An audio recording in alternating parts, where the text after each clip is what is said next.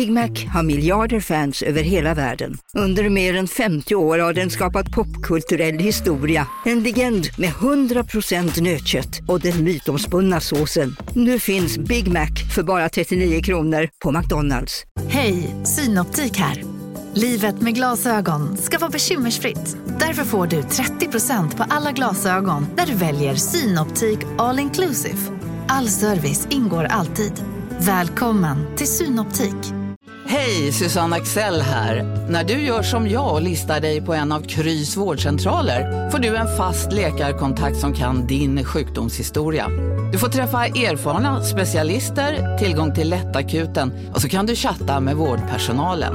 Så gör ditt viktigaste val idag, lista dig hos Kry.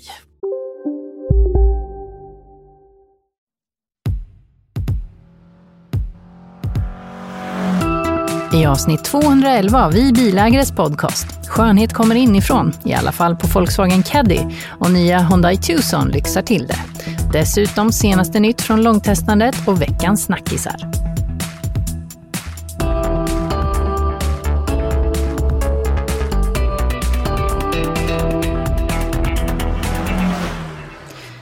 Hej på dig som lyssnar på Vi bilägares podcast. Jag heter Maria Dalin och jag känner mig ganska jetlaggad fortfarande efter förra veckans eh, vintertest. Det blir ju sådana in intensiva dagar där uppe. Eh, vi jobbar hela tiden. Anders Helgesson, har du hämtat dig från vintertestet än? Eh, det tycker jag nog att jag har. Men allting är ju relativt. Helt uppvärmd och upptinad i fötterna är jag ju inte trots 21 grader och max sätesvärme. Ja, det kommer ta lite, några dagar till kanske. Jag räknar med det. Ja. Tommy Wahlström, du var ju också med på vintertestet. För ovanlighetens skull så fick jag kliva ut från mitt kontor och vara med er där ute i verksamheten. Och det var så himla kul! Och ni ja. är så goa att vara ute med allihopa. Ja, det var härligt. Det var kul att vara med Tommy. Din positiva energi, den spred sig i laget kan jag säga. Ehm, mm, till skillnad från den negativa energin jag sprider runt lämning när vi ska skicka till tryck. Ja, just det, för det har vi precis gjort. Nummer två har eh, alldeles nu skickats iväg till tryckeriet. Gick det bra, Tommy? Ja, jag tror att det, det, sista håller vi faktiskt fortfarande på med, så att det vart eh, eh verkligen in i kaklet den här gången. Ja, men det blir en tidning i alla fall. Förhoppningsvis. Ja, det låter, det låter positivt. Vi ska gå in på eh, vad som har hänt i veckan. Har ni snappat upp någonting i nyhetsflödet? Ja, men jag kan börja. I veckan så svors ju Joe Biden in som USAs 46 president och eh, ett av hans vallöften var en kraftfull satsning på att eh, elektrifiera den amerikanska bilparken. Och det här kommer ju att få konsekvenser, tror jag, för eh, kanske hela världens bilindustri. Mm. Eh, man ska göra jättemånga saker. För det första ska man se till att elbilarna blir billigare. Och det gör man då genom att införa skatterabatter. Eh, Obama införde skatterabatter för privatpersoner som köpte elbilar och sen så tog Trump-administrationen bort det här. Men nu lovar Biden att återinföra det och det är alltså upp till 7500 dollar för den privatperson som köper en elbil. Eh, sen kan, ja, lite grann den här hur mycket man får tillbaka beror på batteristorlek och lite annat. Men, men även biltillverkarna kan få då skatterabatter upp till 1875 dollar per såld elbil i volymer upp till 200 000 bilar per år. Jag vet inte hur många bilar Tesla bygger. Anders, vet du det? De var väl en hårsmån från att nå årsmålet en halv miljon. Det var väl 450 000 någonting, lite drygt. De var väldigt nära. Och det är till och med lite gammal siffra, det var i december. Så att det, de var väldigt nära att nå målet, en halv miljon den där första skatterabatten då kan i alla fall hjälpa då, eh, nya tillverkare att komma igång med, med mindre volymer eh, eftersom de får en delvis subventionering där i början. Eh, men sen ska man bygga laddinfrastruktur. Man ska bygga 500 000 laddplatser över hela USA fram till 2030 med hjälp av statliga bidrag. Man säger att staten ska föregå med gott exempel när det kommer till att köra elbil. Eh, Biden-administrationen har en kampanj som handlar om att man ska köpa in amerikanska varor till federal verksamhet. Buy American kallar man den här kampanjen.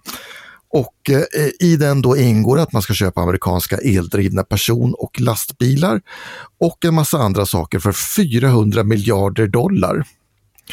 Eh, och en del i det här projektet är att man ska elkonvertera en halv miljon skolbussar fram till år 2030. Oj, ja. Det är en hel del.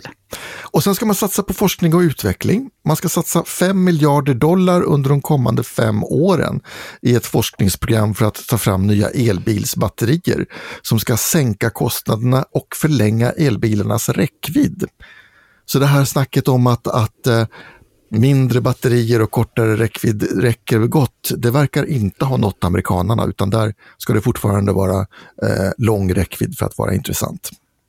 Ja, och sen kan man ju tycka att ja, men det är ju där borta, det händer där. Men det kommer ju definitivt påverka oss också i slutändan. Med tanke på just det här med biltillverkarna och allt. Eh, eh, hur de kommer styra om säkerligen eh, efter de här eh, ändringarna. Och eh, ja, som de har Biden-administrationen har eh, planerar. Ja, för, för det blir förstås så, så att om, om Ford bygger elbilar i, i USA så lär de också kunna komma att sälja dem på andra marknader framöver. Och just det här omställning som du säger, det är också en del i det här. Man, man ska ge ett särskilt investeringsstöd till bilindustrin där de ska få upp till 10% av sina investeringskostnader betalda för, från staten om de ställer om produktionen från fossilt till elbilar istället. Mm. Och sen då till sist så har man eh, då krav på högre bränsleeffektivitet för fossila bilar. I Kalifornien så har det funnits ett, ett eh, frivilligt regelverk som säger då att, att bilarna ska bli 3,7 procent bränsleeffektivare för varje år som går. Eh, och nu pratar man om att det här skulle kunna bli någon slags bas även för ett nationellt regelverk. Det fanns den här typen av regler för länge sedan Eh, men Trump avskaffade dem också förstås, men eh, Biden tänker återinföra dem så att eh, bilarna ska bli snålare. Och det pratas också om att det kanske kan komma något krav på att eh, elektrifiera alla fossila bilar som säljs i USA. Eh, alltså att en bensinbil måste vara minst mildhybrid för att den ska få säljas helt enkelt. Men det är väl också det är väl Kalifornien som piskar på det där. De har väl sagt att de ska vara fossilfria 2030. Det är totalt stopp för bensinbilar. Ja, och nu säger väl Biden-administrationen att 2035 ska hela USA vara fossilfritt i transportsektorn. Så att eh, det ska bli jättespännande att se. Jag, jag hade en grej där om, du pratade om batterier där, att de skulle forska, skjuta till pengar för att forska om batteriteknik och sånt där. Ehm, och eh, det, det väljer ut nyheter, massor av nytt om just batteriteknik tycker jag. Det är ju det här solid state som, jag, som vi har pratat om i en tidigare podd och hur batterikemi, eh, de experimenterar om hur de kan liksom minska till exempel såna här kobolt i batterier och sådana här metaller som inte är så bra. Eh, och eh, nu har i alla fall eh, Chalmers börjat titta, i Sverige börjat titta närmare på om sådana här litiumjonbatterier som är eh, normala kan ersättas med litiummetallbatterier. Eh, och det Eh, nu kan jag inte den exakta förklaringen, men det är uppbyggt på ett annat sätt, det här litiummetallbatteriet, att, eh, och vilket ska göra det mer energitätt. Upp till, från tre till sex gånger mer energi får det plats på samma yta på ett litiummetallbatteri. Men, men det är inte solid state alltså, eller? Är det, det är inte state? solid state, Nej. men uh, det, det, det, är någonting med, nu ska jag inte, det här är lite, lite över min kunskapsnivå, men det är någonting med de här uh, anod och katod som är inbäddade på ett annat sätt. Anoden tror jag det var, eh, som är in, liksom uppbyggt på ett annat sätt, inklädd i metall eller hur det nu var. Eh, men i alla fall, det är inte solid state, eh, eh utan det här är liksom ett annat typ av eh, batteri. Men då är det en svårighet då med det här som Chalmers har tittat på, för att tydligen med såna här litiummetallbatterier så kan det bli dendriter. Har ni hört talas om det? Nej, vad är det? Jag har det på dendriter, det är man på frukostfilen va? Ja, Ska inte ha lite den tid till det där? Jo, tack. Det ja, blir bra. Jag, jag, tänkte att det var någonting så här, typ karies eller något så här hål i tänderna eller någonting, men det är det ju inte såklart. De, de förklarar det som att det är vassa nålar som kan sticka ut från den här anoden och komma i kontakt med katoden och bli poff, då blir det kortslutning. Det är inte så bra. Eh, och i värsta fall så kan, kan ju batteriet ta eld, eh, vilket inte alls låter bra. Men, men det är där svårigheten de måste komma över så att det inte bildas sådana här spikes eller de här eh, nål topparna däremellan. Eh, tydligen så är det sådana här dendriter, det har vi i huvudet också. Det är sånt här... Eh, det som förklarar ju saker och ting. ja, det förklarar kortslutningen ibland. Men, eh, men där verkar det som att det är som en bra grej. Eh, det är som sådana här små träd vi har i hjärnan som sköter kopplingar mellan olika nervceller. Och det är typ, de säger så här, när man tar ut och springer en, en eftermiddag så bildas det liksom nya kopplingar med hjälp av de här dendriterna. Så då är det en bra grej. Ja, det är därför man ska vara på frukostfilen. Det är det ja. jag sa. Elbilsbatterier, inte lika bra. Men jag kom på att tänka på en ehm. grej. Alltså de här elbilsbatterierna nu från Ford och eh, BMW som har krånglat. Mm. Det, var det dendriter i dem också eller? Men där var det väl problemet att det var kontaminerat i tillverkningen, kom de väl fram till. Att det var någonting i fabriken, det hade kommit in smuts någonstans. Det var någon som inte hade torkat fötterna. ja, precis. Ehm, så att jag vet faktiskt inte om det finns dendriter i sådana om det är risk för dendriter i vanliga litiumjonbatterier också. Det får någon mer bildad svara på tror jag inom det här med metallbatteriuppbyggnad. Eh, om det är så att det är någon som lyssnar här på podden som är väldigt kunnig inom batterier och känner att de vill sätta av eh, vi ska vara snälla en dag Liksom lära oss lite om batteriteknik och elmotorer och sådär så får ni hemskt gärna göra det. det är, säg till bara så blir vi lite mer eh, kunniga så behöver ni inte bara sitta där och skrika rätt in i kuddar för att vi inte har rätt svar. Absolut. Eh, men det är intressant det här i alla fall med batterier och hur de är uppbyggda och att det kanske inte kommer bli en typ av batteri i framtiden utan det kommer vara massa olika med olika egenskaper och solid state eller sån här annan kemi eller ja, det är klart, vi kan ju alltid spekulera i livslängd beroende på hur det är konstruerat. Om man säger, för det kommer ju naturligtvis att bli en grej för eh, batteribilarna. Det är att vårat batteri kommer att hålla mycket längre än konkurrentens batteri. Så att därför behåller bilens värde längre. Och så där. Det kommer ju bli en fråga. Innebär det här då att i framtiden så måste vi köra långtestbilarna i typ så 20 år eller? Jag skulle nog gärna se att vi kanske kör dem i alla fall i, i tio år. Någon bil skulle vara väldigt intressant ibland. Kanske inte alla år, men någon gång skulle det vara spännande att se.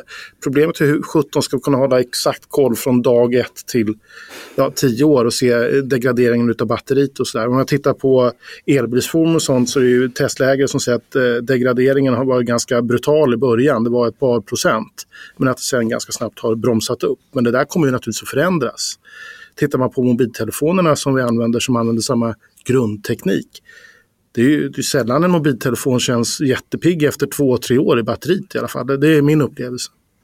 Ja, vi får väl se hur vi ska utforma långtestet i framtiden. Det blir något att, att bita i. Jag ska, jag ska vara tydlig där. Jag sa inte att elbilars batterier håller i två, tre år. Det var mobiltelefoner så ingen tror att jag...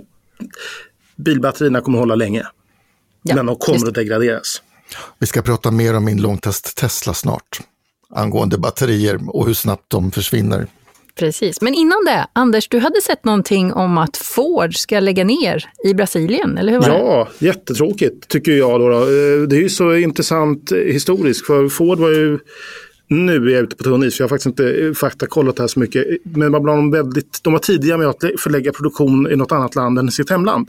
Och det har säkert bilindustrin gjort sedan dag ett, vad vet jag. Men i större skala så är Ford något av pionjär på det här. Och de hade ju Fordlandia tror jag hette i Brasilien. Man försökte bygga upp en stad där man skulle producera däck eh, och eh, bilar. Det gick sådär. Um, ehm, och nu eh, utav besparingstekniska skäl då så har man beslutat att lägga ner all produktion i Brasilien och det gjorde man bara här för någon knapp vecka sedan tror jag. Och det tycker jag känns lite trist liksom, att, eh, när man haft så snart 100 år. Jag tror 1928 började man väl bygga på Fordlandia i alla fall, men de kanske var där tidigare. Men det är nästan 100 års epok som går åt skogen nu och det ja, jag tycker det är lite trist. Så de kommer sluta bygga, men de kommer inte sluta sälja då? Eller? Nej, nej, det är bara produktion som ja. man kommer att okay. ta hem till USA. Men det, det kanske hinner ändra sig, vem vet, men det är det man har sagt nu i alla fall. Det händer ju mer saker också inom Ford. Eh, om du är en Ford Mac-E-beställare nu så har du fått ett lite halvdeppigt besked här. I alla fall om du bor i, USA. Att eh, någon leverans kan det inte bli tal om utan man kommer att eh, försena leveranserna med eh, ungefär en månad för, som de säger, extra kvalitetskontroll. Kan vi ana Oops. kontaminerade batterier igen? Just saying. Kasta bara ut den sådär. Men har man inte börjat sälja den i Norge redan, Mustang Mach-E? Jo, jo, den säljs och man har levererat också bilar i USA. Man levererade före årsskiftet, så det, det är inte det. Utan om du har en beställning att ja, välkommen, du ska snart få hämta din eh, Ford Mach-E, du får hämta den 21 december. Förlåt, december, det var ju förra året. 21 januari till exempel, nu, bara drar till med ett datum. Anders, Mustang Mach-E, det är Mustang Mac-E. Du, glöm, säger du, glöm, du säger Mac-E bara, du, du ja, glömmer ju Mustangen. Det är ju en Mustang. Det är Mustangen som säljer det här vet du. ja, det är ju det. Ja, Mustang, det spekuleras ju vilt att det ska komma fler modeller. Allt hänger på den här Mac-E. Mustang Mac-E, jag säger Mac-E, det räcker. Alla vet ju. Eller gör ni inte det? Jo, det vet Men det är Mustang som är varumärket och det är det som är draghästen i det här. Ja, där fick ja. han till det. Mm -hmm. Iha! Ja, Nej, det men det, det, är ju, det är ju intressant när de säger det där, ja men du ska snart få den, vi ska bara finputsa och göra det extra bra bil till dig. Men då är det att de är bakom kulisserna är svettiga och det är liksom, som du säger, kanske kontaminerat och det är, ja, jag vad är det som händer? Senare la, var ju Saab 9-5, eh, första generationen när den lanserades. Då sköt man på det, jag tror nästan mer än ett halvår på grund av kvalitetsbekymmer. Och då lyckades man ju faktiskt få ihop bilen väldigt bra tack vare det. Det har inte varit så lyckat om det hade kommit ut dåligt byggda bilar, men de höll ju då. Så att man får hoppas att det bara är något sånt, att man vill verkligen putsa till eh, produktionslinan igen. Men i och med att de redan har levererat några tusen bilar så känns det ju lite märkligt tycker jag. Jag, jag undrar om det är batteribekymmer. Men det, det, har jag inga belägg för. Men i alla fall, den som väntar på något gott och väntar allt för länge, är det inte så? Jo, och man kommer få vänta på inte bara Ford utan det har visat sig att covid har fått en kanske lite ovanlig eh, följdeffekt. När, när det här bröt ut då pandemin så tillverkarna skruvar ju ner förväntningarna men återhämtningen för bilindustrin har gått ganska fort. Eh, så att det finns ett sug efter nya bilar och eh, då har man, man haft bekymmer med sina beställningar utav mikrochip. Ehm, så att eh, man skar ner kraftigt då i samband med pandemiutbrottet och sen så eh, nu som man har sagt att oj, vi kan ju leverera betydligt fler bilar, men det finns inga mikrochip. Så att i eh, bland annat Volkswagen, Suzuki, Honda, Mercedes, eh, Toyota tror jag också, en herrans massa tillverkare, FCA, har alla fått justera ner produktionstempo på grund av brist av mikrochip. Så de har allting annat till bilen? Men det är det där lilla, lilla chippet som saknats. Ja, och folk har till och med varit så precis att de säger att det är chippet till ESP som eh, eh, saknas. Så att det har kostat dem på den kinesiska marknaden en produktion på 50 000 bilar. Det är ju rätt många. Vem är det som bygger de här chippen då? Ja, det, det är ju chiptillverkaren. Jag vet faktiskt inte specifikt vilka det är. Det är Nvidia det enda jag kommer på, men det är ju data och hemelektronik. Men det är ju samma tillverkare som gör, gör de där. Men jag tänker, är det en fabrik liksom som har covid stängt och därför har hela produktionen gått åt, åt skogen? Nej. Eller? Det är det här som är det fina. de har inte haft några större produktionsbekymmer. Det är alltså kraftigt automatiserat. Utan det var det att bilindustrin backade av sina ordrar. De hade så låga förväntningar så att när de skulle göra nya halvårsbeställningar, Aha. då sa man, nej men vi klarar oss, vi behöver inte ha mer än hälften av det vi brukar ha i en normal affär. Nu börjar jag dra till med en siffra här. Men sen så visar det sig att produktionen har, eller eh, efterfrågan har inte minskat så mycket. Men det chiptillverkarna gjorde var att, men herregud, vi står här med massa överproduktion. Okej, okay, är det någon som vill köpa chip? Och eh, hemelektronikfirmorna märkte ju att, vänta nu här, vår försäljning bara skjuter i taket när alla ska ha nya Apple TV och eh, Rubox och vad allt de nu heter. Hemelektronik helt enkelt. Så att de har ju köpt upp den extra produktionen. Så att nu får inte biltillverkarna chip. Det går till hemelektronik. Ger det någon, ett kvartal så är det säkert ikapp igen. Men just som det är nu så påverkas de kraftigt av det här. Tommy, du sa där att det var, du frågade efter 500 000 bilar, att det var Teslas produktion. Men visst är väl siffrorna så att det är bara amerikanska bilar som kommer få den här subventionen på, vad var det, 1800 dollar? 1875 dollar per såld elbil i USA. Ja. Okay, Upp till 200 000 bilar ja, 200 000, tror ni Tesla säljer 200 000 bilar i USA? Ja, det är klart att de gör. De säljer inte 200 000 i Norge och det är väl näst största marknaden. Men eh, som sagt, 500 000 är det de tillverkar och sen hur det fördelas ut över världen, det, det vet jag faktiskt inte. Och apropå de här subventionerna så finns det ju en tillverkare som det har varit ganska tyst om, och framförallt på den här sidan Atlanten. Och det är ju det är Lordstown Motors. De har ju seglat i bakvattnet på Cybertruck och Rivian för att Lordstown har ju konstruerat en pickup som ser ut precis som en vanlig pickup. Och man har enkom fokuserat på att det ska vara ett arbetsfordon, så den är väldigt enkelt utformad inuti. Det ser ut som en typisk gammal Ford F150. Det är hårdplast högt och lågt, inga specialeffekter överhuvudtaget. Men den går på el. Men det här märket har jag aldrig hört talas om. Det, eller jag har aldrig ens... Eh, jag har inte hört talas om den här bilen alls. Men är det någonting bara för USA eller är det tänkt att det här ska ut till hela världen? Eller Initialt vad? är det ju bara för USA och det, det som gör det intressant det är att de har, hävdar de, de har förhandsorder på 100 000 bilar och eftersom den här vänder sig enbart till företag så känns det som att de där ordrarna är lite mer riktiga än de här hundratusentals som vi säger att Tesla Cybertruck har. För det kan ju vilken privatperson som helst göra. Men här är, den här är ju verkligen riktad bara till hantverkare, till statliga myndigheter och liknande. Men just jag, jag, jag ju om det här att staten ska föregå som ett gott exempel i USA i, i elektrifieringen. Och 400 miljarder dollar ska man lägga på att köpa amerikanska varor. En sån här Lordstown Pickis låter ju perfekt i det sammanhanget. Ja, det är det jag tror att den är. Jag tror att det kommer bli, gå lysande för den där firman. Faktiskt. De har tydligen någon gammal, eh, jag tror att det är en Mitsubishi-anläggning de fick för en dollar eller något sånt där för massa år sedan. Mm. Ja. Så det är en riktig anläggning och allting är klart. Och det är det bästa. När tror ni de här ska börja levereras då? Lordstown-pickuperna? Ja, jag har ju som sagt inte hört talas om dem. Men vad, vad, vad var det senaste de som Tesla Cybertruck? Är det 22 eller vad är det nu igen? Ja, jag, vet, jag minns inte. 21 kanske, 22. Men, 20, ehm, 23 tror jag. Och sen är det Tesla-faktor på det, så säg 25 då. ja, just det. Förlåt Tesla. Nej, men är det snart alltså med det här Lordstown? Kvartal Är det- är fyra, det då kommer de. Nej, I år? Ja, Tju- 2021? 2021, kvartal fyra. Ut med långteststallet skiten. 2022. Ja, absolut. Gärna för mig. Den är skittuff. In på tuben och kolla tänkte jag säga. Men in på internet och kolla. De finns. Tommy, du har påbörjat en lista har jag hört om eh, Tesla Model 3 från långteststallet. Ja, jag får ta över den nu. Eh, och det är ju en fantastisk bil som, som ni kära kollegor har hyllat i, i avsnitt efter avsnitt av vår podcast. Så att jag var ju väldigt ivrig när jag fick ta över den här. Och nu står hon i mitt garage.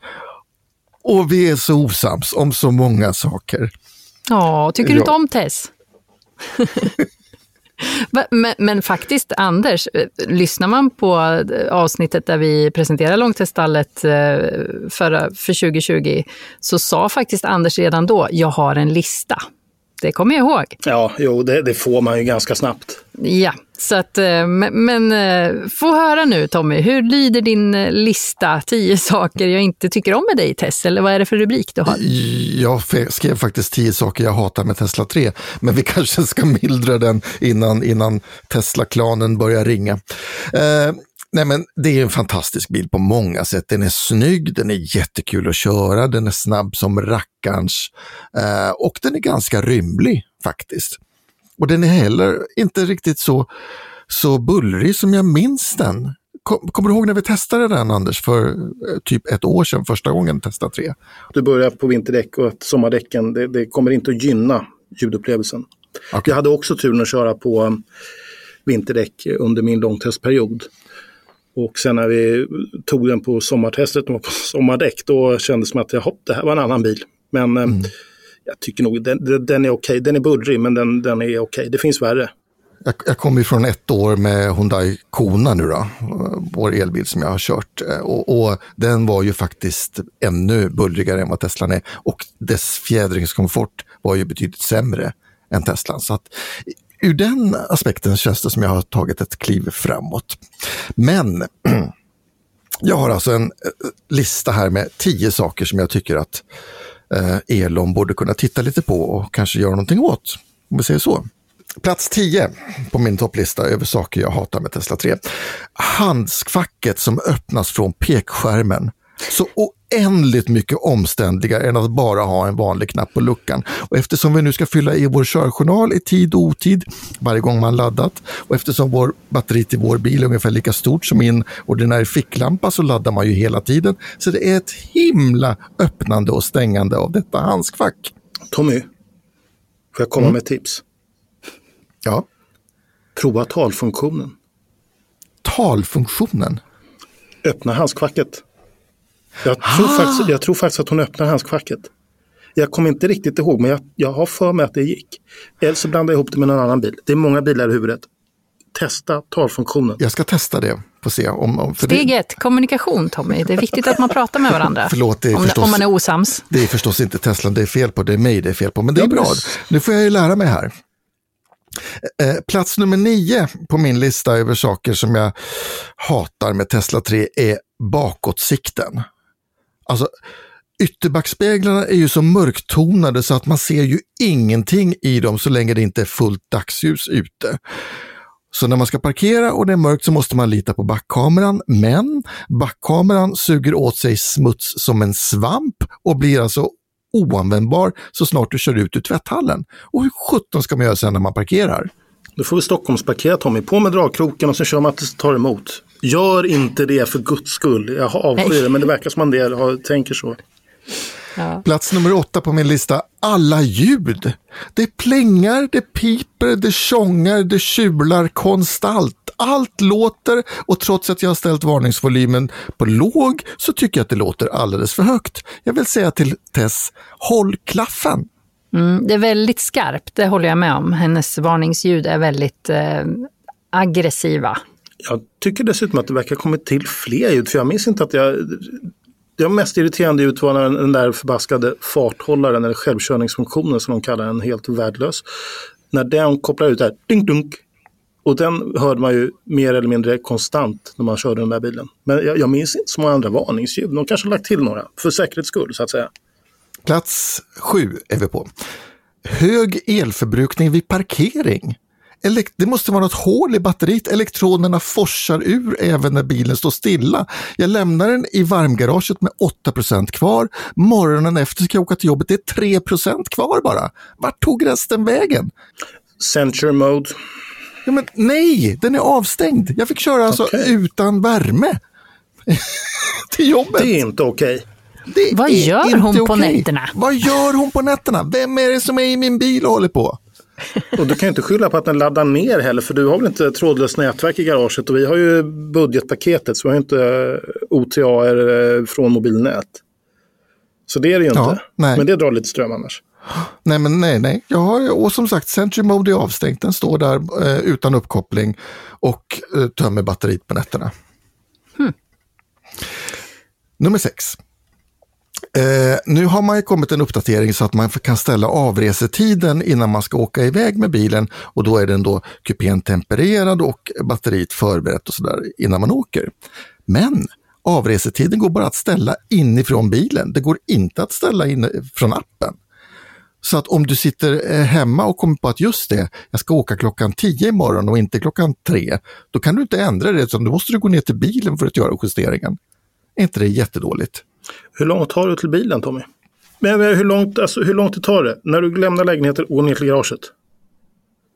Eh, det tar fyra minuter. Jag tror nästan att du får tillräckligt varmt om du trycker aktivera nu i appen. Absolut, det kan jag göra, men det är bara klimatanläggningen då. Det är ju inte det här förvärmning av batteriet eller toppa upp Nej. laddningen.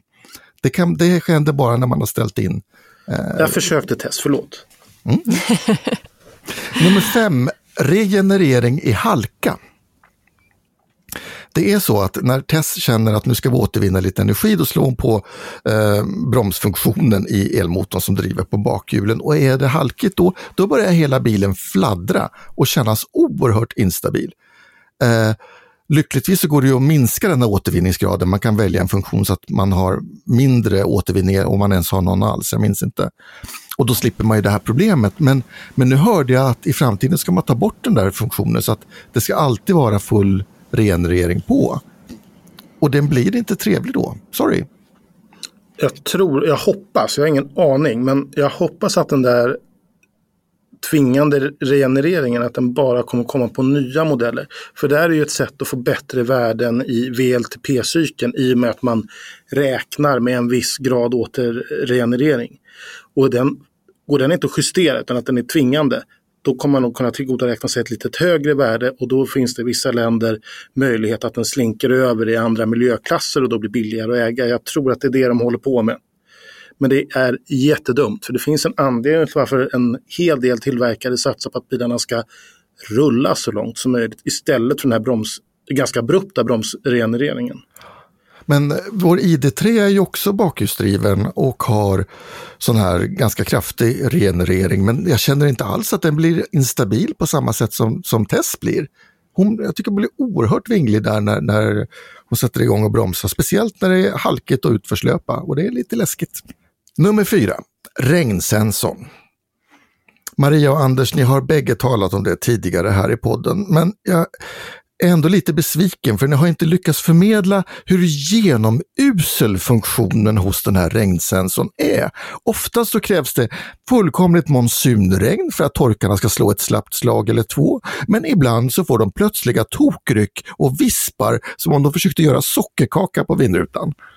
Är det inte också läge att lägga in en sån här Tesla-flagg här också? För att det som jag upplevt är inte säkert att det är samma som du har upplevt Tommy, eftersom det kan ha varit eh, uppdater 71 uppdateringar emellan där. Mm. Som har bestämt... Och, och det kom ju för sig en uppdatering som gjorde då att nu har jag i alla fall en virtuell knapp på pekskärmen för vindrutetorkarna. Jag vill minnas när jag började med bilen så fanns inte ens det.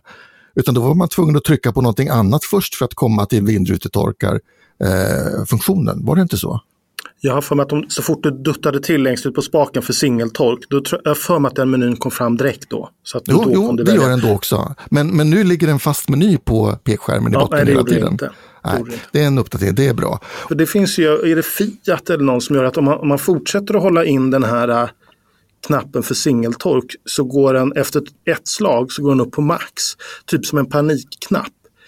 Det har jag saknat flera gånger i Teslan för att när man passerar, särskilt när det är så här snöslaskigt ute, passerar någon lastbil så hela rutan bara slapp. Och så hinner inte torkaren med och då vill man ju liksom inte in och gräva i menyn för att trycka på maxtork. Då vill man bara hålla in den här knappen och sen få den att torka så fort som det bara går. Mm. Men det har de väl inte gjort gissar jag. Det finns ju en lösning på detta Anders och det är många som använder det. Det kallas regnsensor. Och då Precis. slår den själv och torkar när den upptäcker att det är smuts på vindrutan. Fantastisk mm. uppfinning, borde man prova någon gång. Eh, ska vi prata om räckvidden? Hur litet är det här batteriet egentligen? Det tar ju slut direkt. Jag laddar hela tiden och kommer ändå ingenstans.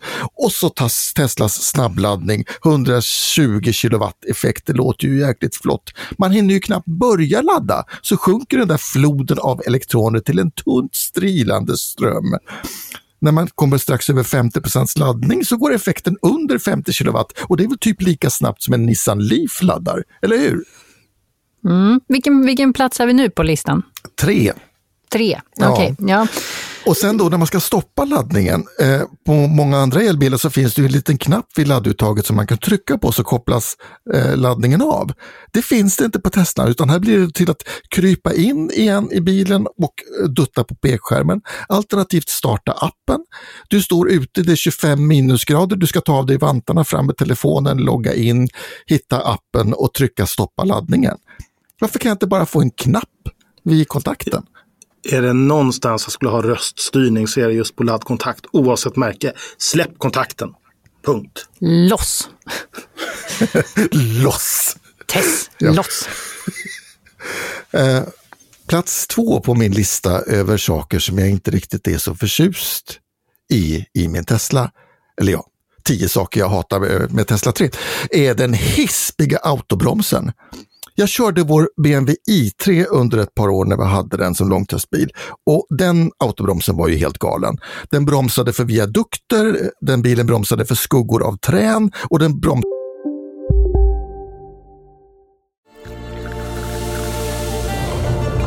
Välkommen till Maccafé på utvalda McDonalds restauranger med Baristakaffe till rimligt pris. Vad sägs om en latte eller cappuccino för bara 35 kronor? Alltid gjorda av våra utbildade baristor. Hej, Synoptik här. Hos oss får du hjälp med att ta hand om din ögonhälsa. Med vår synundersökning kan vi upptäcka både synförändringar och tecken på vanliga ögonsjukdomar. Boka tid på synoptik.se. Hej Sverige! Apoteket finns här för dig och alla du tycker om. Nu hittar du extra bra pris på massor av produkter hos oss. Allt för att du ska må bra. Välkommen till oss på Apoteket. Så det för silverfärgade bilar. Så snart den såg en silverfärgad bil även på långt håll så nitade den. Stackarn var rädd. Ja, den var det. Jag har inte upplevt något liknande sedan dess, men nu fem år senare så är det dags igen. Jag har hittills kört drygt 300 mil med Teslan och redan fått två rejäla autobromsingrepp på motorväg utan att det funnits något hinder framför. Vad är det här? Ska det vara så? Och det var inte när du körde med autopiloten, eller självkörande Simi. Det var nog kanske en gång med självköret och sen en gång när jag inte körde med självkör utan jag körde manuellt. Mm. För om du blinkar fel med för självköret, när du ska blinka ut så blinkar det ut och sen så när du ska tillbaks och du håller i ratten men inte nog mycket för att du ska bryta autopiloten utan bara tillräckligt med mottryck men ändå. Och när du ska blinka tillbaka, om du liksom bara duttar på blinkersen så att det blir det här lite små, så den inte fortsätter blinka eller vad det är, då då kan den få för sig mitt i eh, tillbaka filbytet att nej, nu ska jag autobromsa. Nu blir det stopp här. Det här Jaha, är det kopplat ja. till det? det? det? har det varit för mig i alla fall. Men, okay. ja. ja. För nu är du inne på nummer ett på min lista självkörningssystemet. Vi har betalat 66 000 för det här och filhållningen i Fiat 500 är bättre än det här makalöst dåliga självkörningssystemet. Och det som du är inne på Maria, det, det här automatiska filbytet är fullkomligt värdelöst. För när bilen ska byta fil så ska man först blinka och sen ska man vrida på ratten och man ska vrida lagom mycket. För lite så blir det inget filbyte alls och för mycket så stänger systemet av med ett ljudligt pling! Det låter som, nej pling plong, det låter som Stryktipset. På, om ni kommer ihåg det här ljudet, det är så här lördag ja. eftermiddag för mig. Det är det här pling dong och så hör man det här när man uh, kör i Teslan. Det är liksom stryktipset varje gång man bryter autopiloten. Eftersom det är så många varningsljud i den där bilen också så tänker man ju inte alltid på att nu har den stängt av den där filhjälpen och självkörningsfunktionen. Så plötsligt man sitter där och verkligen nu kaninöron i luften litar på systemet. Ja, då kan det ha stängt av. Men, men, men, du plingar ju här för, förut för någonting annat. Minns inte vad det var. För den varnar ju inte. Det är bara det där förbaskade plingplong. Varför inte en liten röd flash i instrumentet? Någonting tydligt som talar om att nu kör du själv. Ger dem inga idéer om detta Anders. Vi har alldeles för många indikationer redan och dessutom... Jag vill ha en saftblandare mitt på panelen. Nej tack. Under de korta sekvenser som ändå det här självkörnings eller filhållningsassistentsystemet fungerar så blir man ju uppmanad var nionde sekund, vrid på ratten. Om du vrider för mycket så kopplar du ur, vrider du för lite så kopplar du också ur med ett glatt plingande. Du måste vrida exakt rätt men jag har inte varit med om ett system som kräver så mycket handpåläggning som filhållningen i den här.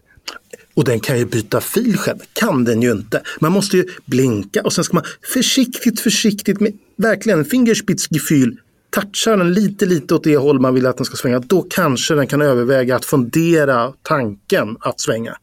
Men ofta så kopplar den ur.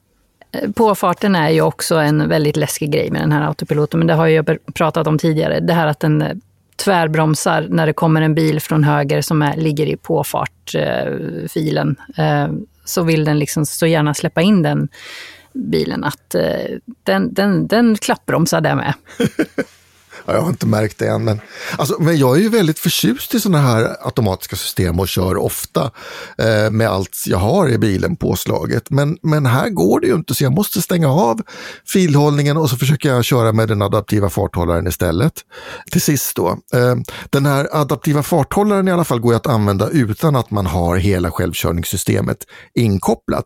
Och den är ju radarbaserad till en del så att den håller ut lite längre än, än de här kamerafunktionerna funktionerna men den lägger också av och den lägger av mycket tidigare än vad jag varit med om i mina senaste långtestbilar. Hyundai Konas eh, eh, filhållningssystem och, och, adaptiva farthållare, hade jag, jag tror inte jag hade en enda felindikation på ett år när jag körde den i alla möjliga väder. Ja, förutom mm. den där lilla incidenten då som vi ska tala tyst om, men det, det var kanske inte systemets fel. Nej, skit bakom styret, då, då, då ja, hjälper det. inte. Nej. Uh, ja, men tio saker. Men Tommy, vi är så glada att du, att du tar dig an Tesla, Tess. Att du liksom fortsätter att köra Ja, för någon bilen. måste ju berätta om det här, för ni hade bilen ett år och körde 4000 mil och ni har fan inte sagt det här. Jo, det har vi jo, visst. Jo, det har vi väl visst det, ja. Men Tommy, ja. tänk nu på att du ska ha den här bilen i åtta år till. Vi sa tio år. Eller ja. det var kanske jag som sa tio år, men... Gör det för vetenskapens bästa, eller vad säger ja, man? Faktiskt. Ja, mm. It's a keeper. En del av problemen som vi upplever, visst är det så att, att EU har andra krav på vad ett självkörande system får göra och sådär än, än USA? Ja, det är betydligt strängare eh, och kräver mer redundans i systemen. Och det är därför jag tror att vi har en ganska särskild upplevelse av de här systemen jämfört med vad man har i USA där man ligger ett par generationer fram i utvecklingen för att de får liksom inte blomma ut riktigt i Europa. Men om jag förstod det hela rätt nu så ska man börja köra betatester i Norge med ett självkörningssystem som påminner väldigt mycket om det som finns i USA. Och det de har i USA verkar vara bättre, även om det absolut inte är felfritt. Apropå automatik och, och så här eh, saker som ska sköta sig själva. Eh, jag tänkte på det, när vi, i förra podden så pratade vi ju om eh, Volkswagen ID3, långtestbilen, om hur bra den var med de här fyrkanterna som den skapar med det helljuset, att den kan blända av små rutor eh, för mötande bilar och så. Och jag tänkte på det när vi, jag körde hem från vintertestet, att det där funkar inte riktigt alltid. För eh, jag fick en hel del eh, helljusblink på mig. På, men det var ju också på motorväg, så att det är en väldigt lång rak sträcka så når ju de här sensorerna som ska kunna blända av det här inte så långt, så att då blir de ju bländade där borta och de blir väldigt sura. Och, men är inte, är inte folk lite nervösa? Alltså, ibland tycker jag det känns som att folk Eh, helljusblinkar för att de ser att det lyser mycket i fronten på en bil de möter, även om de inte blir direkt bländade av dem. Ja, det kan också vara det här att de inte förstår att den faktiskt bländar av. För att eh, jag ser ju när den skapar de här rutorna som liksom följer med bilarna när jag möter dem. Eh, men, men jag fick ju också ett blink från en, förlåt, en stor pickup med eh, extra ljus fram aj, och han aj, bestämde aj. sig för att köra på helljus hela vägen fastän min bil hade bländat av honom då, men han förstod liksom inte därför att, eller, eller personen förstod, nu ska jag säga hen, för det, jag vet inte vem som körde, men personen förstod inte därför att eh, man tänker ju att den, när en bil bländar av så ska det synas tydligt. Men det gör ju inte det på samma sätt med de här smarta Matrix-IQ-ljusen. Eh, ehm, så att, eh, ja, men, men en god idé kan ju vara ändå att eh, vara med och stänga av när man kör på motorväg eller en väldigt lång rak sträcka för att vara snäll mot sina mötande. Och regel tycker jag de där har bekymmer med lastbilar. Det hade, jag körde ju Honda Jazz eh, Crossstar hem och den har, en, den har inte lika avancerat ljus men den har i alla fall ett automatiskt helljus. Den har ju jättesvårt att känna av när det kommer en lastbil och då brukar det liksom även om man har en så separering med lite skog och sånt vegetation på motorväg så liksom kikar ju den, den kan ju inte se över det så att lastbilschaffisarna, de stackarna, får ju det här helljuset rätt in i hytten. Och eh, ibland har även de här riktigt smarta ljusen bekymmer med att sortera ut vad som är lastbil och vad som är personbil. Men sen Maria, tror jag att du hade den där sista vägen in i mål, alltså hem. Det var ganska smutsiga strålkastare och de där ligger redan så otroligt nära de lagliga gränserna för att få så bra ljus som möjligt. Så att när strålkastaren blir smutsig och den eh, liksom, ljusbilden blir mer diffus så bländar den också lite mer. Aha, så att det här, man, ja, men då ska man ju verkligen inte lita på att auto är auto, utan då är det, eh, ja, du får verkligen vara med med ljuset, utan det är liksom inte bara att köra på som jag gjorde. Förlåt alla bilister. Men, men Maria, du får väl köra lite med strålkastarrengöringen då så att det blir rent och fritt där. Där var han rolig Tommy. Ja. Finns inga den som nämligen. inte finns. ja. Nej, den manuella strålkastarrengöring, alltså gå ut och putsa. Det är, det är som 60-talet igen, alltså mm. man får kliva ur bilen och putsa, putsa strålkastarna med jämna mellanrum när man är på långresa. Det är mm. sorgligt. Jag kan säga, jag kom nog hem sist från vintertestet. Kvart över tio gick jag in eh, innanför eh, dörren eh, i fredags efter att ha... Eh, ja, jag tankade, eller laddade i eh, Hudiksvall och sen eh, så hade jag, ja vad sa den, ja det var något, strax över 20 mil. Eh, och då gav jag mig den på att nu ska jag banne mig köra hela vägen till eh, Uppsala till nästa eh, Ionity-laddare. Nu ska jag inte stanna och fegladda för att eh, Tommy, du, du kör ju ofta till gränsen och det gör ju du också Anders. Jag är lite mer feg med det där, liksom inte våga. Men nu, nu, nu, nu tänkte jag att nu gör jag det. Så att eh, det blev eh, att köra med avslagen värme, lite sista milen. Körde med det här eh, 100 i, på 120-sträckan, eh, ja, bara för att spara lite extra. Eh, och sen, ja såklart, jag slog ju på värmen om det skulle bli, men framrutan immade inte igen, men sidorutorna såg ut som något ur Titanic, jag vet inte. Och så kom jag in på eh, Ionity-laddaren i Uppsala och så spelar Céline Dion i högtalarna I drove all night.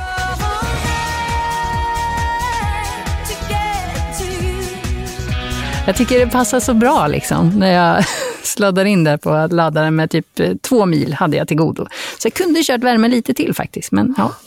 Kände du då eh. att elbil kanske ändå är det rätta? Eller? Eh, när jag kom hem flera timmar efter er andra eh, så kändes det lite orättvist eh, faktiskt. Så jag, jag, var väl inte den lyckligaste då, direkt i min elbil. Men som sagt, den har ju sina andra fördelar, bilen. Men ja, har jag sagt i förra, sa jag i förra podden att den här värmaren inte funkar? Apropå det här du sa Tommy med Tesla, att du måste sitta och knappa i bilen när du ska åka. Jag minns att vi höll ju på att prova den där och fick massa konstiga Mm. indikationer när vi försökte ja. starta den. Det funkar alltså, ju fortfarande inte, eller ja, det, man får ju bara felmeddelanden när man försöker. Alltså man startar klimatanläggningen med på telefonen? Ja, ja, precis. Det är den här inte riktigt färdig än, tror jag, principen, som är som är mycket annat med ID3. Men vi får väl se. Då hade du ändå tur Maria, för jag fick ett samtal i förrgår var det väl, från en läsare som sitter i en ID3. Där hade värmen lagt av fullstopp. Det var iskallt i den bilen. Han undrar, ska Oj. det vara så här? Nej, det ska det nog inte vara. Det är nog bara åka till verkstaden. Nej, ingen värme överhuvudtaget, trots att bilen var fulladdad och allting var up and running i övrigt. Men chi, värme. Oj, ja. De har lite kvalitetsproblem tror jag.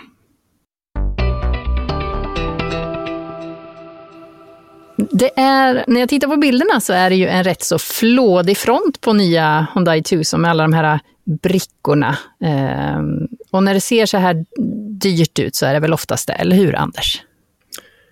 Ja, det är det ju faktiskt. Ha, har bilen blivit dyrare? Jag önskar att jag kunde svara på det, men jag har inte hittat någon gammal prislista på den gamla modellen, för den har de naturligtvis lyckats städa bort jättesnabbt Hyundai. Eh, den, den jag körde, den kostade ju mycket pengar, 409 000 någonting. Men man kan ju komma undan lite billigare. Jag tror att baspriset är 286 och 9 någonstans där. Under, under 270 000 i alla fall. Mm, ehm, och ehm, det får man väl räkna med att lägga om man ska ha en mellanklass SUV idag. Det är kanske inte så farligt ändå. Men den ser dyr ut. Ja, men de här, det är som änglavingar, eller kallar de det där? Eller är det du som kallar det det? Nej, det stod faktiskt i svenska eh, broschyrmaterialet att de kallar dem änglavingar. Så att eh, det får väl eh, vi säga att det heter då helt enkelt. Ehm, men det är ju så här diamantformad grill och sen så tänds det upp då som, det ser ju som trekant eller trianglar där man har knäckt eh, trianglernas ytterkanter så att de får en fin bågform. Och med lite god vilja kan man väl kanske tolka det som en vinge på en ängel. Mm. Och på eh, de här, på insidan är det väl också rätt så mycket att man försöker lyxa till den, eller vad ska man säga? Den gamla var ju ganska snygg inuti också, men här den känns otroligt modern tycker jag. Eh, den är extremt avskalad. Den har eh, en sån här rak panel, men i panelen så är det som två halvmånar som går upp. Eh, jag har lite, jag tror inte jag skriver det i texten, men jag har ju sagt lite skämtsamt att det påminner om en Mustang från mitten av 90-talet. Eller en gammal Corvette, fast det är mycket liksom, inte lika överdrivna sådana här halvmånar upp i panelen. Men de har bara satt en skärm på det där. Det finns liksom ingen sån här liten keps över instrumentgruppen som då är en skärm. Utan den är väldigt ren och enkel i sin form. Och så är det naturligtvis bara touchknappar alltihop. Va? Så att när man stänger av det så är det kolsvart. Så man ser ingenting och sen när man tänd, eh, vrider på tändningen så tänds allting upp. Det är rätt spektakulärt och ser både på, påkostat ut och känns påkostat också. De har lyckats med materialvalen. Trots att det är hård plast så känns det rätt så bra. Mm. Och du sa touchknappar, funkar det då?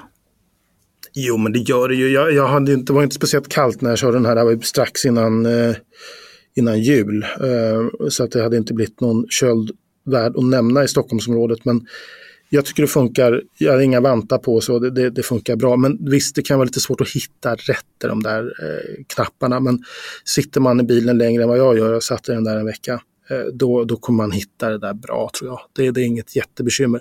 Men visst, fjädrande knappar, de har ju alla funktionerna där. Det är bara att det är att det inte är fjädrande knappar, det är touchknappar.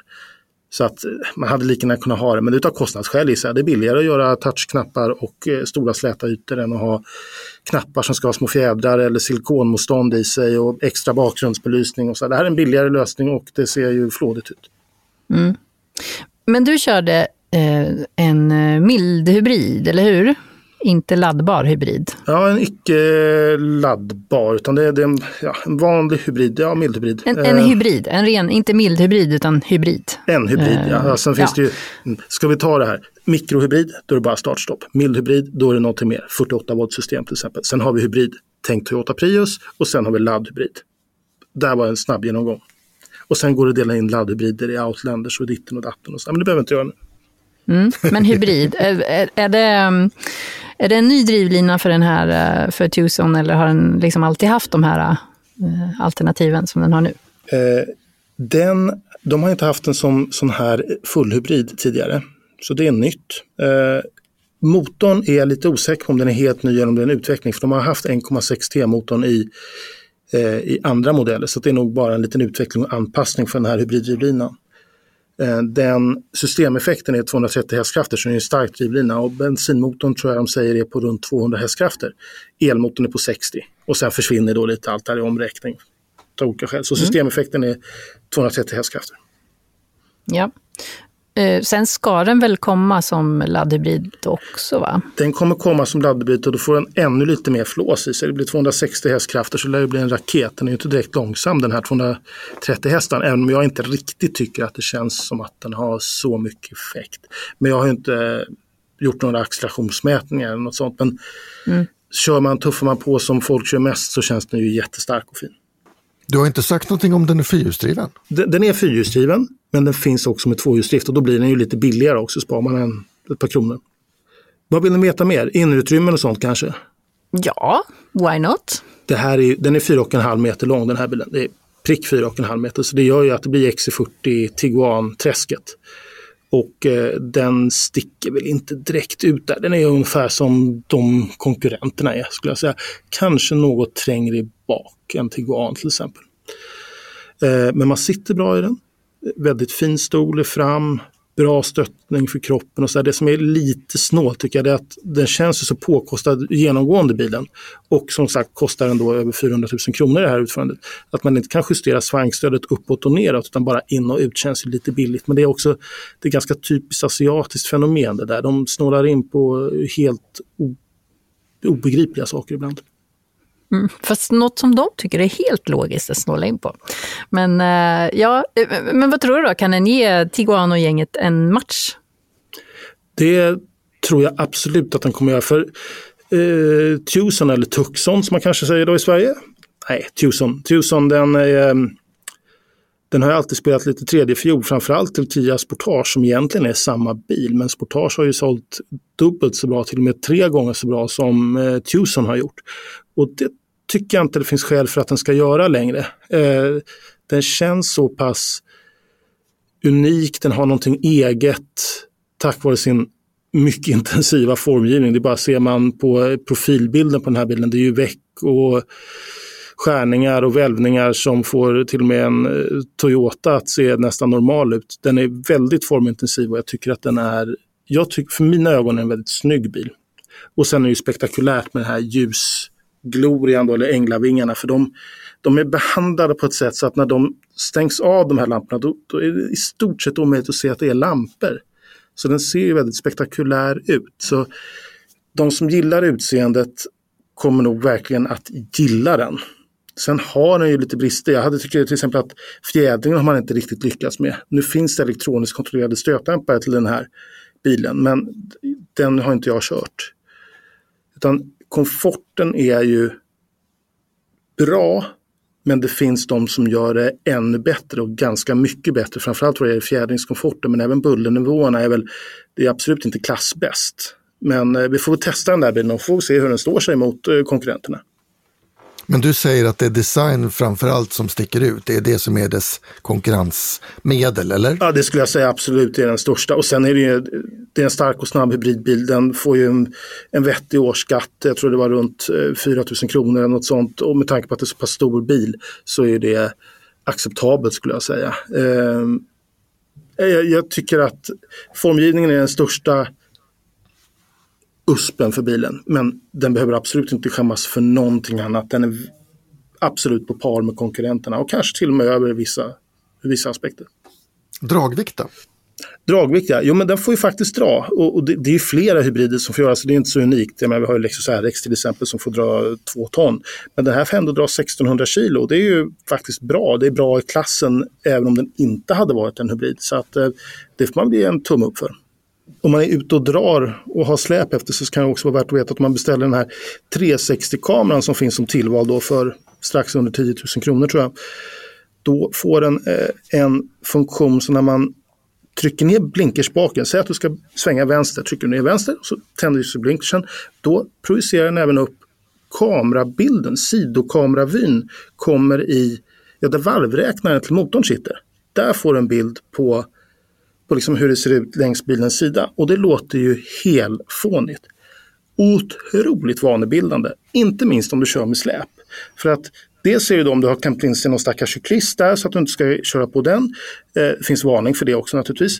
Eh, men du kan ju också se så att ditt släp som efter att det inte går upp och skär en trottoarkant eller något sånt där. Så att den där vill man ju nästan ha tänd mest hela tiden. Jättebra funktion.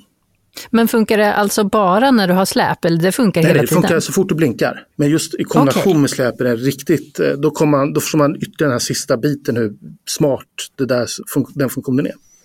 Det fanns på Kia Sorento också som jag körde och då märkte jag att det var ju väldigt bra när man fick parkera att se hur nära trottoarkanten man kommer in liksom. Ja, det är mm. väldigt, väldigt bra bild. Jag förstår inte hur de har lyckats hålla den ren för jag körde ändå mitt i vinterslasket och ändå var den liksom, den, den var alltid okej. Okay. Om någon säger eh, Volkswagen Caddy till mig så tänker jag på hantverkarbil. Men Tommy, du funderar på om den också kan vara ett bra alternativ för barnfamiljer? Den har ju funnits i, i kombiutförande tidigare också. Men vad som har hänt nu är ju då att den numera baseras på ja, men alltså Golf generation 8, samma MQB Evo-platta som alla andra, höll jag på att säga, nya bilar från Volkswagen-koncernen. Så att den har alltså um, samma infotainmentsystem som nya Golf, den har samma drivlinor som man också hittar i nya Golf och även komponenter i chassit och allt sånt där är nya Golf. Eh, men fortfarande då på utsidan så är det en stor fyrkantig kaross eh, och stora skjutdörrar på sidorna. Och egentligen så är väl det här, är inte det det här som borde, vore idealet för, för barnfamiljer? Liksom? Bagageutrymmet rymmer alltså ett 1213 liter med eh, fem sittplatser. Och fäller man ner baksätet så, och plockar ut stolarna, då går att lyfta ut. Då blir det alltså 2556 liter som får plats i bagagen. Ja, det låter ju som rena drömmen. Och det är det alltså du menar med att skönheten sitter på insidan. Då menar du att skönheten i, i detta fall är utrymmena? Ja, för alltså om man tittar på utseendet så kanske det inte är sådär klassiskt eh, eh, snygg bil. Eller vad säger du Anders? Ja, men jag, jag, jag, vill inte hålla med. Jag tycker för en gångs skull så ser den där inte ut som en glosögd stackare utan den, jag tycker den är småtuff faktiskt. Eh, lite plirigare strålkastare, lite eh, lattjo ljusarrangemang bak, den har fått sådana här klamrar. Va? Jag tycker den, eh, jag är positivt överraskad över formen. Men visst, det är ju inte liksom en Tesla Model 3 till exempel. Det är det ju inte. Det är ju fortfarande en plåtkloss. Liksom. och väldigt bruksig framtoning om man jämför till exempel med Berlingo då, som, jag, som är en bil i samma kategori men som är väldigt mycket mer ja, skojig då i framtoningen kanske, eller? Men vad är det som gör en bil bruksig och eh, skojig då? vad är det som, som du säger, som Berlingo har, men som inte då Caddy kanske har? Ja, men formgivningen på Berlingo är väl mycket mer lekfull med de här olika plastdetaljerna i, runt karossen. Mm. Uh, och även inredningen i Berlingon är väldigt kul. Då. Den finns ju i ett sånt där utförande med en sån här takbox på insidan, vad det nu kallas. Ja, just det, där man kunde förvara saker. Där ja, du... jättebra att stoppa nallar ja. i. Den mm. som ursprungligen skulle vara till att ha surfbrädor på förra, på, ja, en generation bak, står Berlingo. Där ska man skyffla in surfbrädorna. Jaha, för ja. nu har den krympt, nu är den inte så stor längre. Nej, men, det men, går inte. Det var nallar vill jag minnas på pressbilderna som hade ja. pulat in i den där stackaren. Men på Caddy då, finns det några speciella sådana här äh, förvaringsfinesser? Äh, Nej, den är lite basic så och, och Lika Berlingon har ju öppningsbar bakruta till exempel, vilket ju är väldigt smart finess tycker jag. Uh, det finns inte på Caddyn. Så det här är lite mer basic. Det är en, en hantverkarbil som, som man har eh, satt ett glastak på och eh, stora sidorutor och stora skjutdörrar på vardera sidan. Men sen så är det inte så mycket mer. Till exempel så är baksätet inte skjutbart i längdled, det är det inte på Berlingon heller, men, utan det är fastmonterat och det tycker jag är tråkigt. Och jag, jag frågade på, på eh, pressvisningen den här varför man inte hade gjort ett mer flexibelt baksäte då. Då sa man att det här är ändå, det ska ju vara en, vara en, en, en produkt med, med rimligt pris så att man, man har sparat in och inte satsat allt för mycket på, på den typen av finesser som man då menar skulle driva upp priset på den. Hur är det med det här eh, drivlinor och så? Du sa att det är lite Golf i den, men Golf har ju 71 olika drivlinealternativ. Har eh, Caddy lika många? Mm, eller ja, vad sa du, 79 då? Ja, 79, på, 71. det är många. på, på, det är många. Den börjar med bensin och dieselmotorer av olika slag och manuell växellåda eller eh, automat, dubbelkopplingslåda, DSG. Sen så kommer då en gasdriven variant och sen så kommer en, så småningom en, en laddhybrid också. Däremot så tänker man inte göra någon helt elektrisk variant av den här. Istället så kommer då en, den här eh, vad heter den, den eldrivna bussen som man har visat ID Buzz. i ID Buzz.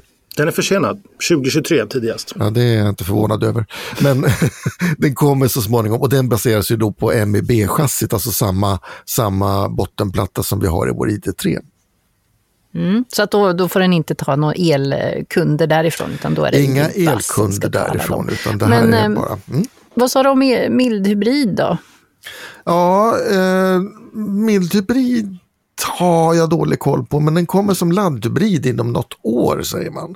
Men visst har den väl eh, de här 1,5 TFSI E-motorerna? Alla är väl mildhybrid mer eller mindre? Jag tror inte de hade dem på vår presskörning. Jag körde ju en, en, den här 2 liters dieseln. 122 hästar är den va? Eh, samma som vi kör i Golf i senaste testet. I tidningen som vi lämnar till tryck idag. Eh, tillsammans med manuell växellåda som ju väldigt smidigt och lättarbetad drivlina med rimlig förbrukning men det kanske ändå inte känns sådär supermodernt att sitta med manuell låda och diesel. Eh, ja. Och hur blir det med, med skatt och så? När, eh, när, när ska den börja, börja säljas den nu eller när, när ska den lanseras? Nej, den är på gång. Den har fortfarande inte nått Sverige och det finns inga svenskt svenska priser än. Skatten räknade jag ut för just den här eh, dieseldrivlinan som jag körde. Den har då en deklarerad förbrukning på 4,7 eh, VLTP blandad körning och CO2-utsläpp på 124 gram. Och det gör att den kostar 4 664 kronor per år under de första tre åren. Eh, så det är inte så ohemult ändå om man jämför med, med vad andra stora bilar kostar. Det kan bli värre om man säger så. Det kan bli värre. Ja. Hur är det, kommer de göra en lång och en kort version eller är det bara en storlek som gäller? Nej då, det är två olika hjulbaser, precis som förut, en längre och en kortare. Jag körde den kortare nu och eh, den är ju helt okej okay för fem personer. Den, den längre eh, kan man ju också få sju sits i och då blir det ju lite mer plats för de som sitter längst bak. Men Tommy, är det någonting som du är mindre nöjd med då, på den här bilen? Jag, är ju lite, jag känner mig lite tjatig, men återigen nu då, eh, det moderna infotainmentsystemet eh, från Volkswagen-koncernen. Jag är, jag är inte vän med det än. Inte ens efter nu då, att vara på vintertest med er en vecka med, med både Seat Leon och ID3 som jag har liknande konstruktioner så kan jag säga att jag, jag riktigt uppskattar det här. Jag tycker det är svårt och tungjobbat fortfarande. Eller vad tycker ni? Just under vintertestet när vi har haft Seat med oss som ett avskräckande exempel, då känns ju nästan Folkas som ett under av pedagogik, men det är jag det kanske. Jag tycker Folkas funkar, det är okej. Okay. Det är inte lysande, men det är okej. Okay. Vad tänkte du säga Maria? Ja, jag tänkte att vissa ja, vissa kanske inte funkar ihop med, vissa personer kanske inte funkar ihop med vissa infotainmentsystem. Det är väl det där att man inte är kompatibel med varandra. Det är kanske så för dig Tommy, du är liksom inte riktigt kompatibel med det här infotainmentsystemet. Eller också är jag bara lite trög så det tar lite tid för mig att lära mig nya saker.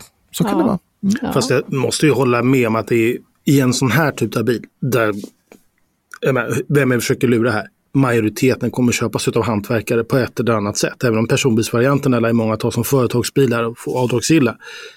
Att en sån typ av bil som förväntas vara smutsig och dammig ut över det absolut normala. Att ha touchknappar för värme och elstol. Det är ju bara dumt.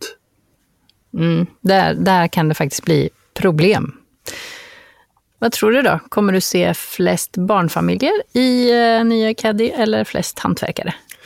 Ja, nej jag tror tyvärr inte att, att folk riktigt fattar ändå hur, hur praktiskt och bra det här är eftersom jag tror att det finns en stor grupp där ute som skulle vara betjänta av den här typen av bilar men som tycker att det ser ut som en liten hantverkarbil och därför vill man inte ha en sån stående på sin uppfart utan istället så sitter man där och knör ihop sig i en vanlig golfkombi eller annat istället. Uh, men eh, jag tycker det är en väldigt praktisk biltyp så att jag hoppas att folk testar och kollar. Och eh, den vore ju perfekt att ha till vårbruket på kolonilotten tänker jag. Tänk bara slänga in saker i det där enorma lastutrymmet. Mm. Inga betänkligheter för Tetris-packning utan det är bara att... Nej, ja. visst. Och köper du en ny kompost så är det bara att ställa in den liksom och åka hem. ja, det låter som en dröm. En ny kompost. det är sånt jag drömmer om, okej? Okay? Och det får avsluta podden för idag. Tack för att du lyssnat och vill du så hörs vi igen om en vecka. Tills dess, kör försiktigt och ta hand om varandra i trafiken. Hej då! Hej då! Du har hört Vi Bilägares podcast. Om du inte redan prenumererar på podden så gör gärna det, så missar du inte något avsnitt. De senaste nyheterna hittar du på vår hemsida, vibilagare.se. Just nu har vi ett extra förmånligt kampanjerbjudande för att läsa alla artiklar och hela tidningen online. Endast 19 kronor i månaden de första tre månaderna. Läs mer på vibilagare.se premium.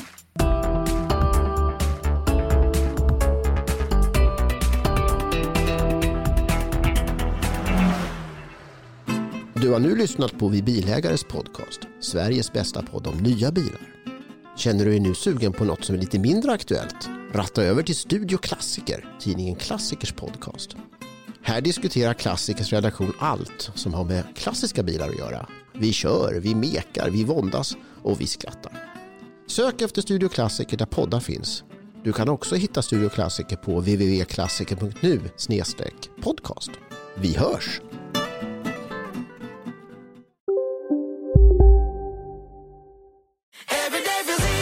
Som medlem hos Circle K är livet längs vägen extra bra. Just nu får du som ansluter dig 50 öre rabatt per liter på de tre första tankningarna och halva priset på en valfri biltvätt. Och ju mer du tankar, desto bättre rabatter får du. Välkommen till Circle K. Okej hörni, gänget. Vad är vårt motto? Allt är inte som du tror. Nej, allt är inte alltid som du tror.